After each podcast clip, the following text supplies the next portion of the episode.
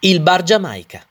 Alla fine del 1945 avevamo schiodato a Brera le casse dei libri che tornavano in sede. Lavoravamo nel giubilo e nel disordine, fermandoci a leggere accoccolati sui talloni se un testo agognato ci veniva infine in mano. Tornavano a funzionare pinacoteca e biblioteca, mentre fuori al bar Giamaica convenivano pittori, fotografi, scrittori. La sera tornavamo a casa sfrecciando per via Brera e via Pontaccio, mentre dal Giamaica uscivano Crippa e Dova rincorrendoci, ragazze per bene e per beniste, con qualche fracassante lazzo. Rossana Rossanda, la ragazza del secolo.